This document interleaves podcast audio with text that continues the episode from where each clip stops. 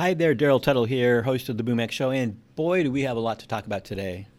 Once again, I opened office hours up this week at BoomX Academy and was asked some amazing questions, and I answer them.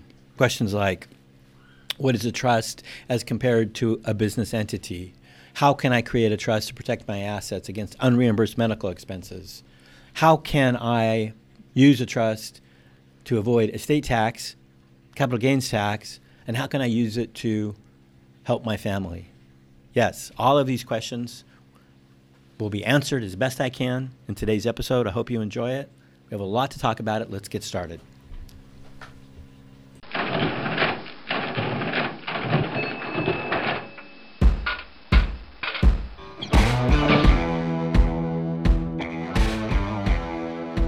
Welcome, BoomXers. Let's throw out the old playbook. It's time to tear down the traditional way of looking at your life and money. And leverage the laws of money to our advantage. That's right. There are laws of money. And those who learn and leverage the laws of money win. And sometimes win big. Stay tuned as asset protection attorney Darrell Tuttle, educator and leader of the BoomX Nation, shows us how. Beginners, investors, entrepreneurs, fellow attorneys. Are you ready? Are you ready? Let's arm this ball. Now, here's the BoomX Show. The Laws of Money. Welcome to the BoomX Show Laws of Money podcast. I'm your host, Darrell Tuttle, and we are live in office hours with our students of the BoomX Academy, who will now begin to grill me with amazing questions on topics related to estate planning, long-term care planning, retirement planning, Medicaid planning, tax planning, so that they can have a successful retirement, build and protect family wealth for generations. That's the goal. Bob, what is your question? Wow. That was pretty good, right? Yeah, well, I did come up with a question. I was watching one of your videos, and you said, you said a trust is like a corporation. So if I have stock in a corporation, I can, you know, get dividends and income. So if I have a trust and that trust generates profit, can I have use have the trust pay me or my wife? I, I'm thinking about, you know, if I put a, a rental house into a trust, and it's, uh, you know, usually generating income, not always. So can I use that money, or does it somehow have to stay in the trust? Okay. So the, con- the whatever. Yeah. yeah, right. Okay. So Bob, thank you for that question. It's a great one. And it, it is generally true that corporations, and by and, and when I say corporations, a business entity, it could be a general partnership, it could be um, an L L C, an S Corp, a C Corp, a business entity. Business entities, of course, are used to hold and own business assets. Whereas a trust, like we, we can't use an L L C for an individual with that does not have a business purpose, right? Uh, a rental property is a business. It's generating income. It's making a profit. It's no different conceptually than a mom and pop grocery store in which they're trying to make a profit from selling goods. It's no different than a law firm that's providing services, but trying to generate income, trying to, to make fees and make a profit, or even Microsoft selling goods. Whereas owning recreational property has no business purpose. A beach house, assuming you're not using it for Airbnb when you're not there, but like a beach house for the family is just recreational. And you are not, let me see if this statement's true, you're not allowed to, you could form an L L C and transfer recreational property into it, but that does absolutely no good because you're not entitled to any kind of tax deductions. If you transfer recreational property into an L L C, try to call it a business so that you can deduct your trips to the ocean, you, you, that's tax fraud. And so what entity, can we have some kind of similar type construct for personal assets? And the answer is a trust. Trusts are the bread and butter of estate planning and asset protection. Trusts own personal assets, L L Cs and corporations on business assets. Now, the two, when you are doing your personal planning, if you have rental property, then you own a business. And so it's common to draft for my clients limited liability companies and trusts, because L L Cs own business assets and trusts own personal assets.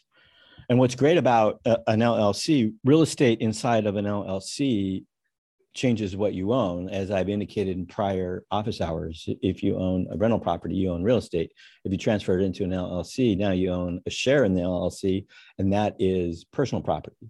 And so when we draft your last, your last will and testament or your trust, then what we say is, I bequeath and distri- or distribute, depending on if you're a will-based or trust-based plan, my share and ownership in the Bob Keller rental property L L C. How simple is that? So now the heir just ha- owns the share that you used to share. You can transfer it easily in a trust or in a last will and testament. Now, your question was, okay, so how do we run personal assets inside of a trust? And it sounded to me like what you're after is a legal entity for your personal assets that's a money-making machine or a family bank that's mm-hmm. funding, that you're drawing upon for your retirement, but also trying to protect it against creditors to, to some extent and have it transfer seamlessly to your spouse and then your heirs. Yeah. And not okay. have it be a, an asset for Medicare. Medicaid purposes. Medicaid, yes. Yeah, right, yeah. Okay, so let's talk about that. Some people have a difficult time understanding the concept of a trust. They just can't wrap their brain around it. And my analogy to L L Cs, I think, is helpful because it seems like people can understand L L Cs. Uh, and when I'm trying to illustrate a trust, I'm like, it's really no different. Like, it's a legal entity. You have a piece of paper, it's a contract, and you sign it. Now, with that said, the way you draft the trust is everything.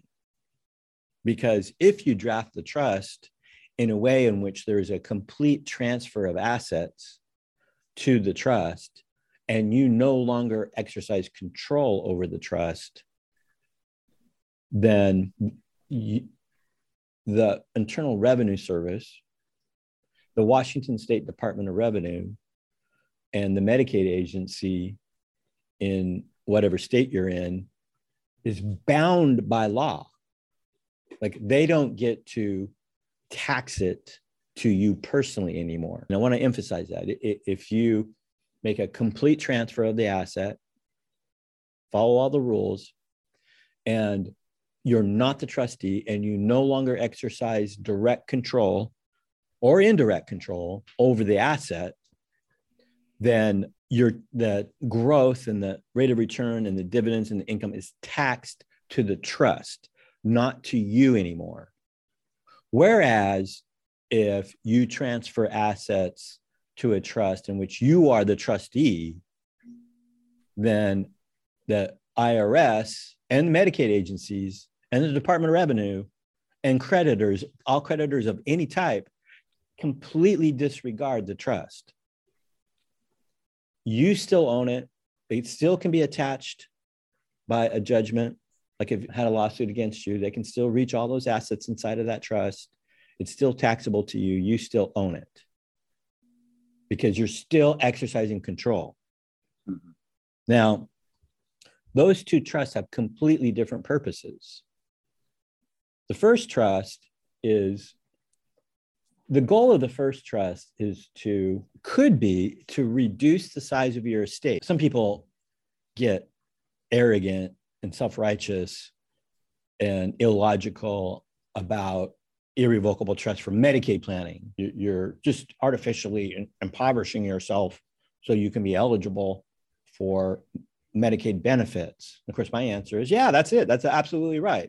It's exactly the same as the wealthy who are transferring assets out of their estate so they can reduce the size of their state below the credit amount. For example, Washington State, or let's pick Oregon because we always use Washington. Oregon has a one million dollar credit, meaning at death, Washington, and we're talking about individual states that have an estate tax. There are seventeen states that have either an estate tax or an inheritance tax. So if you're in one of those states, look out. Pennsylvania has an inheritance tax. Oregon has an estate tax. Washington has an estate tax. These states are bad. And Washington has a twenty percent estate tax, but they offer a credit. And a credit means, look, for people who don't have a lot of money, we, we don't want to impose this tax. So we have a threshold. It's tax-free up to two million dollars. Well, if you're at three million dollars and you're eighty years old with leukemia, you're like, okay, wait a minute. I'm looking at my state's going to take a two hundred thousand dollar estate tax hit. Oh my goodness, what am I going to do? That person can make a transfer to an irrevocable trust, no longer exercises control of it. There's a three-year clawback rule in some states, uh, use feds, three-year clawbacks. You got to check and see what the clawback rule is in your jurisdiction. And by clawback, if you make a transfer within that three-year time period, they include it in your state. So you got to think ahead a little bit, but it is clear that now the trust owns those assets, not the individual. It's exactly the same for Medicaid.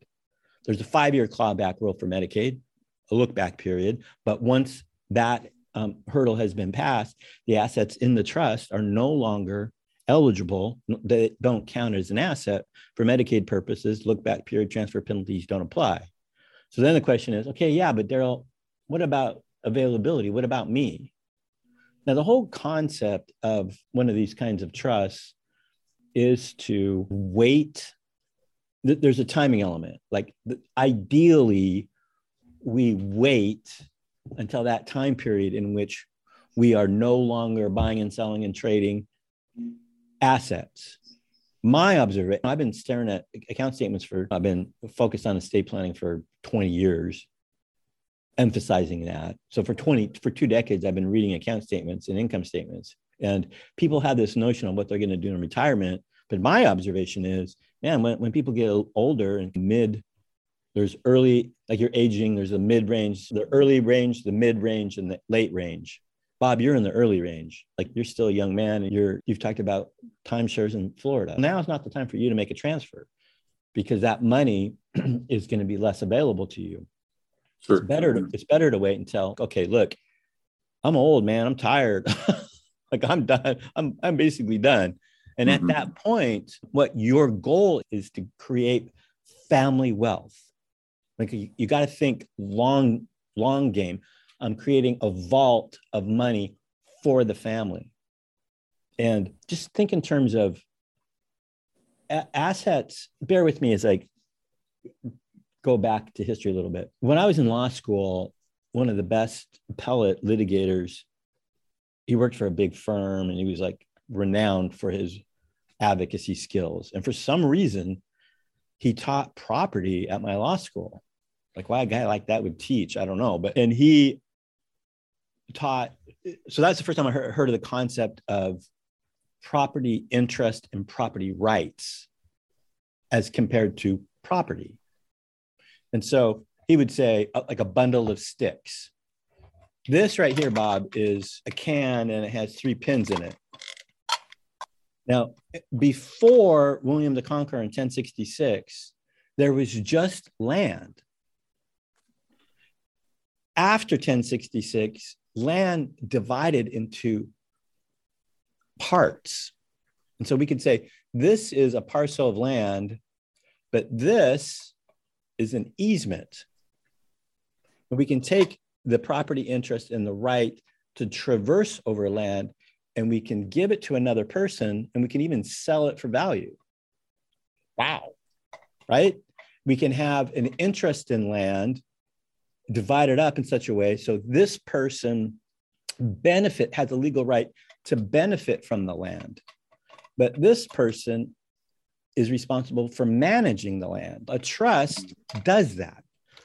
The trustee has legal title to the asset. So if we appoint, suppose you chose an attorney in a law firm to act as your trustee, and he's a stranger to you, like he's not your family member, but He's a skilled attorney, and he swore an oath, and he is regulated by the Washington State Bar Association. Actually, he's regulated by the state Supreme Court. And so, assuming you have faith and trust in that attorney, you can appoint this complete stranger who will have legal title to your assets, which, think about it, that's scary, right? Mm-hmm. That's why there's this fiduciary standard. And all that means, like when you hear financial advisors use it, they, they're not using the term correctly. The, the legal term is somebody that's responsible for somebody else's money. And if there's the slightest breach or negligence or wrongdoing, it's, we're going to make it super easy for them to go to jail, basically.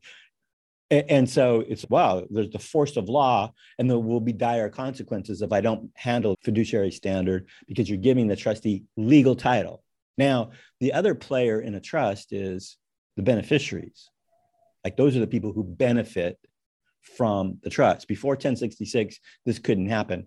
After ten sixty-six, William the Conqueror divided property interests up for, for his own purpose and let loose a, a big can of worms, because lawyers got in there and say, look, okay, so we can create a beneficiary. And that beneficiary will be, can be your spouse. The beneficiaries can be your children. Now, if I decided I'm seventy-eight years old and I am going to give all of my wealth to my kids outright, that's not necessarily irrational, really. If you have an estate tax problem or a, a pending Medicaid problem, you can just give that wealth to your kid. They're going to get it anyway. If there's anything left at the end of your life, they, they get it. In fact, in a way, they own it more than you do, because you have only three years of life left. Like, let's say, Bob, I knew, like I, I have a crystal ball and I know you're going to die in three years. That's not fun to think about. But if you were single and had your kids, what happens to it affects them more than you.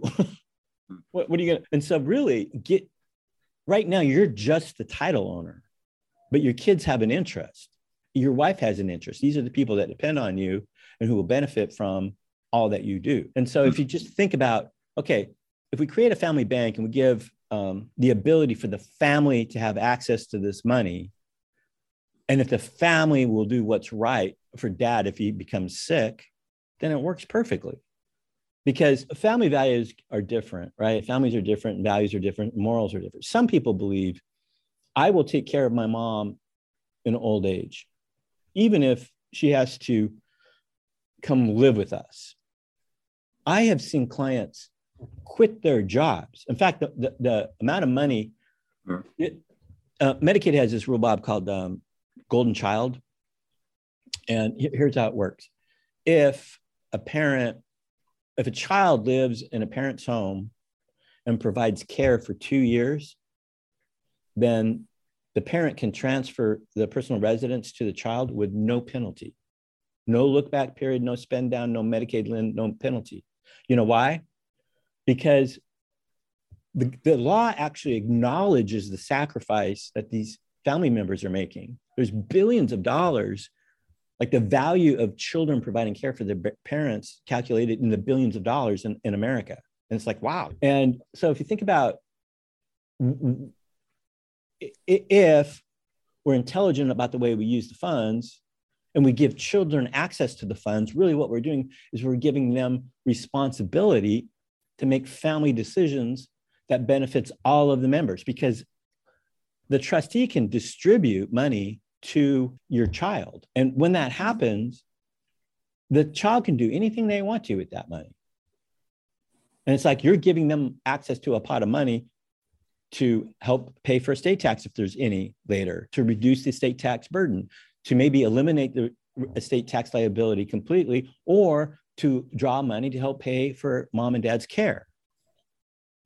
Now, do you want to do that when you're forty-five and buying condos all over the world and you have your own private jet that you fly around in? Probably not. But when you're thinking about, I, I, I look, I'm turning fifty-eight this month and I'm no spring chicken. And I'm thinking about doing this now for my kids, like a family asset. That's not my asset.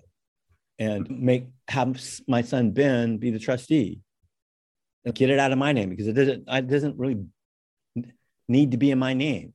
It, it's just it's not helpful. And I know it's a different um, mindset, because you know, you've been trained, save your money and blah, blah, blah, blah. But what goes wrong, people hang on to this money and they're secretive about it and they're private about it. And th- then they start having health problems and it just flies out the window. Another thing that happens too is this happens. It, it's happened twice among client, my client base in the last five years. Dementia, people forget that they own assets. And it ends up in unclaimed property.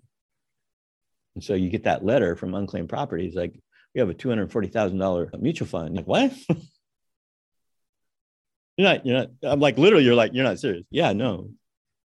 And and then. Sounds like a scam. Yeah, no. Yeah, it does sound like a scam. Send us some money and we'll send you. But, but what happens is the financial institute, the, the other one that happened was life insurance policy. So we did all this work to avoid probate.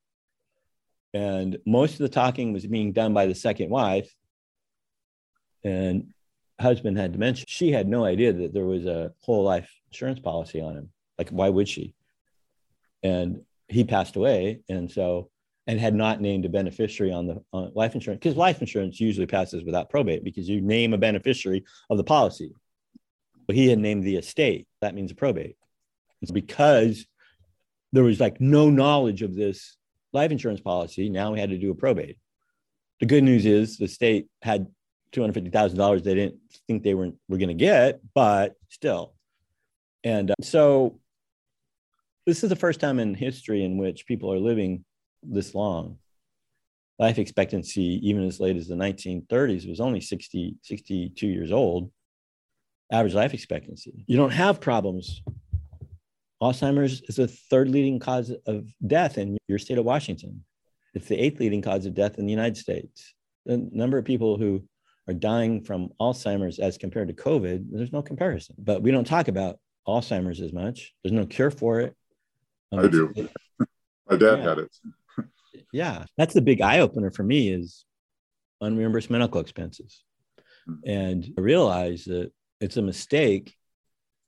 Like, I've had clients who, you know, and they're a pain, they're a pain to work with, because they just have this kind of weird mentality about ownership of assets. It's, it's a very, like, some cultures aren't as materialistic as America is, and they have slightly different attitudes about ownership. America is obsessed with title, like, who owns this? And it, if your personality type is such that you developed wealth through sa- saving. There's four ways to, to make money. One is you inherit it. Two is you invest or speculate. Three is bu- you own a business. And fourth is you work, but you're um, cheap and you save every nickel and invest, right? That fourth personality type, that's the group that gets their clocks cleaned, because they're very private about ownership and they're very stingy. And so they they won't pay for attorney's fees, and they won't think about gifting, and they don't and they don't want their kids to know that they're actually rich. It's so bad. I've seen, I can remember a spouse crying in my office, pissed because they were actually rich. She had no idea. When her husband died, she found out that they were rich, but they had been forced to live like misers. That kind of mindset is bad, because what will happen is a broken hip, Alzheimer's, all that money is just sitting there. And there's no management model. There's no asset protection model. There's not even an estate transfer in place. And by the time you have dementia, it's probably too late to do estate planning. It's it's hard to watch, man. I'll tell you that. But did I answer your question? No, I'm not sure. I don't think so, because so, but if I put something into a trust, it's, well, if I made my wife the beneficiary, then she could get the money. That's not going to help for Medicaid purposes, because she has um, uh, no. Medicaid counts the wealth of husband and wife. And wife. Okay. So I'd have to give it to. Okay. Okay. Okay. So not good for Medicaid. You could use a spousal lifetime access trust.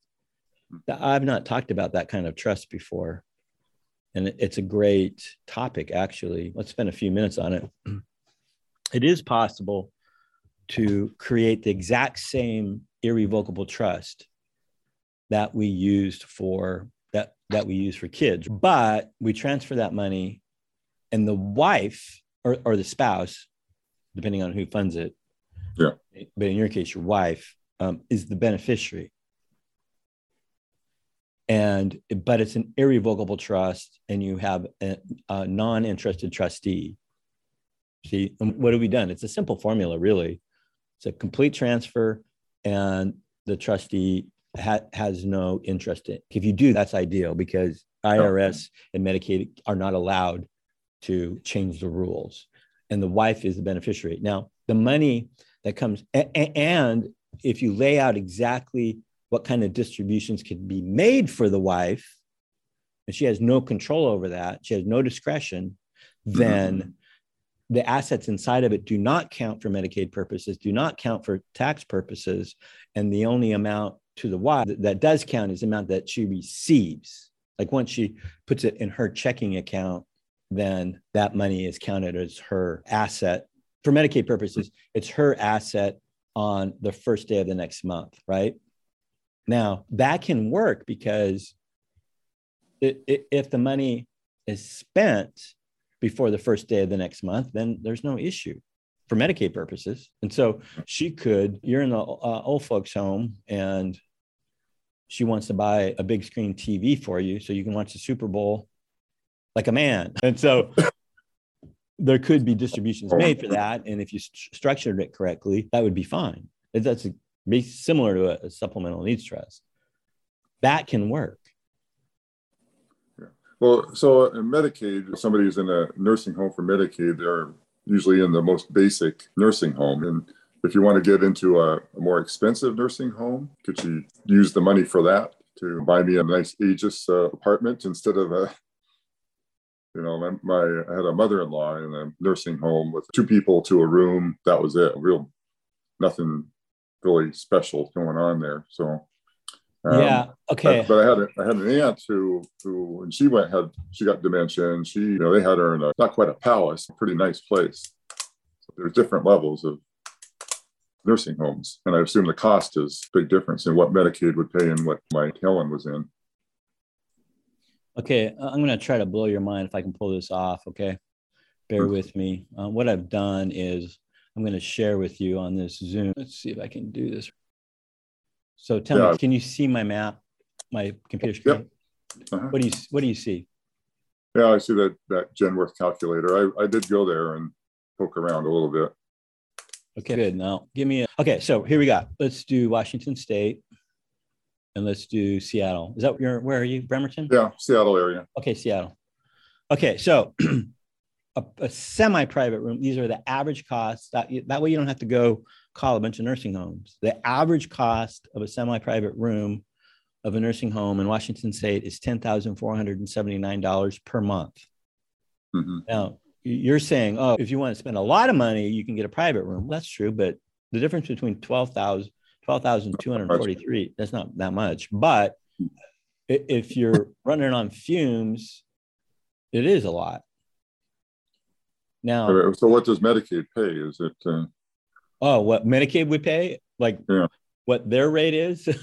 A fraction of that amount. Yeah, it's, it's the same room, the same level of care, but Medicaid is paying far less than that. Like they get a super discount, and that's one of the reasons that morality about Medicaid planning flies out the window. Because one of the reasons these rates are so high is because the Medicaid reimbursement rate is so low, and so. For, for the nursing home to make a profit and continue to function, they have to also raise their rates for the oh. room. It's a racket. So it's kind of a hidden tax there, huh? It's a, hid, it's a hidden tax, and more offensive, your tax dollars financed Medicaid. So the people who are on Medicaid, like theoretically, made less income during their entire lives, so they made paid less tax. And the tax dollars pay for Medicaid, and therefore they're ben benefiting from something that they didn't contribute to and pay for as much when they were in their working years. You're paying more, it, which causes you to pay more when it's your turn. and you funded more of it because you made higher income. And so when you look at it that way, you're like, okay, look, I, I have a moral and financial responsibility to make a mature choice and comply with the law. And, and the thing is, Congress understands this. Like when Congress passed Medicaid, it's only a five-year look-back period for a reason. And the spousal and income rules for eligibility are there for a reason.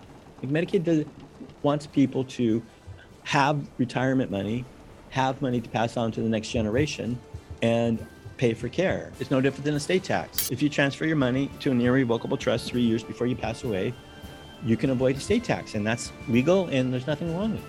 Thanks for listening to another episode of the BoomX Show Laws of Money podcast, where asset protection attorney Darrell Tuttle breaks down the complicated rules of estate, retirement, and even long-term care planning.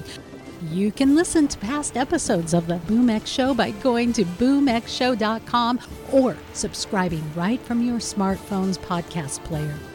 To take a deeper dive, join as a free member in the BoomX Academy, and you'll be automatically enrolled in the show's companion courses, where you can find enhanced content and many of the show's important episodes.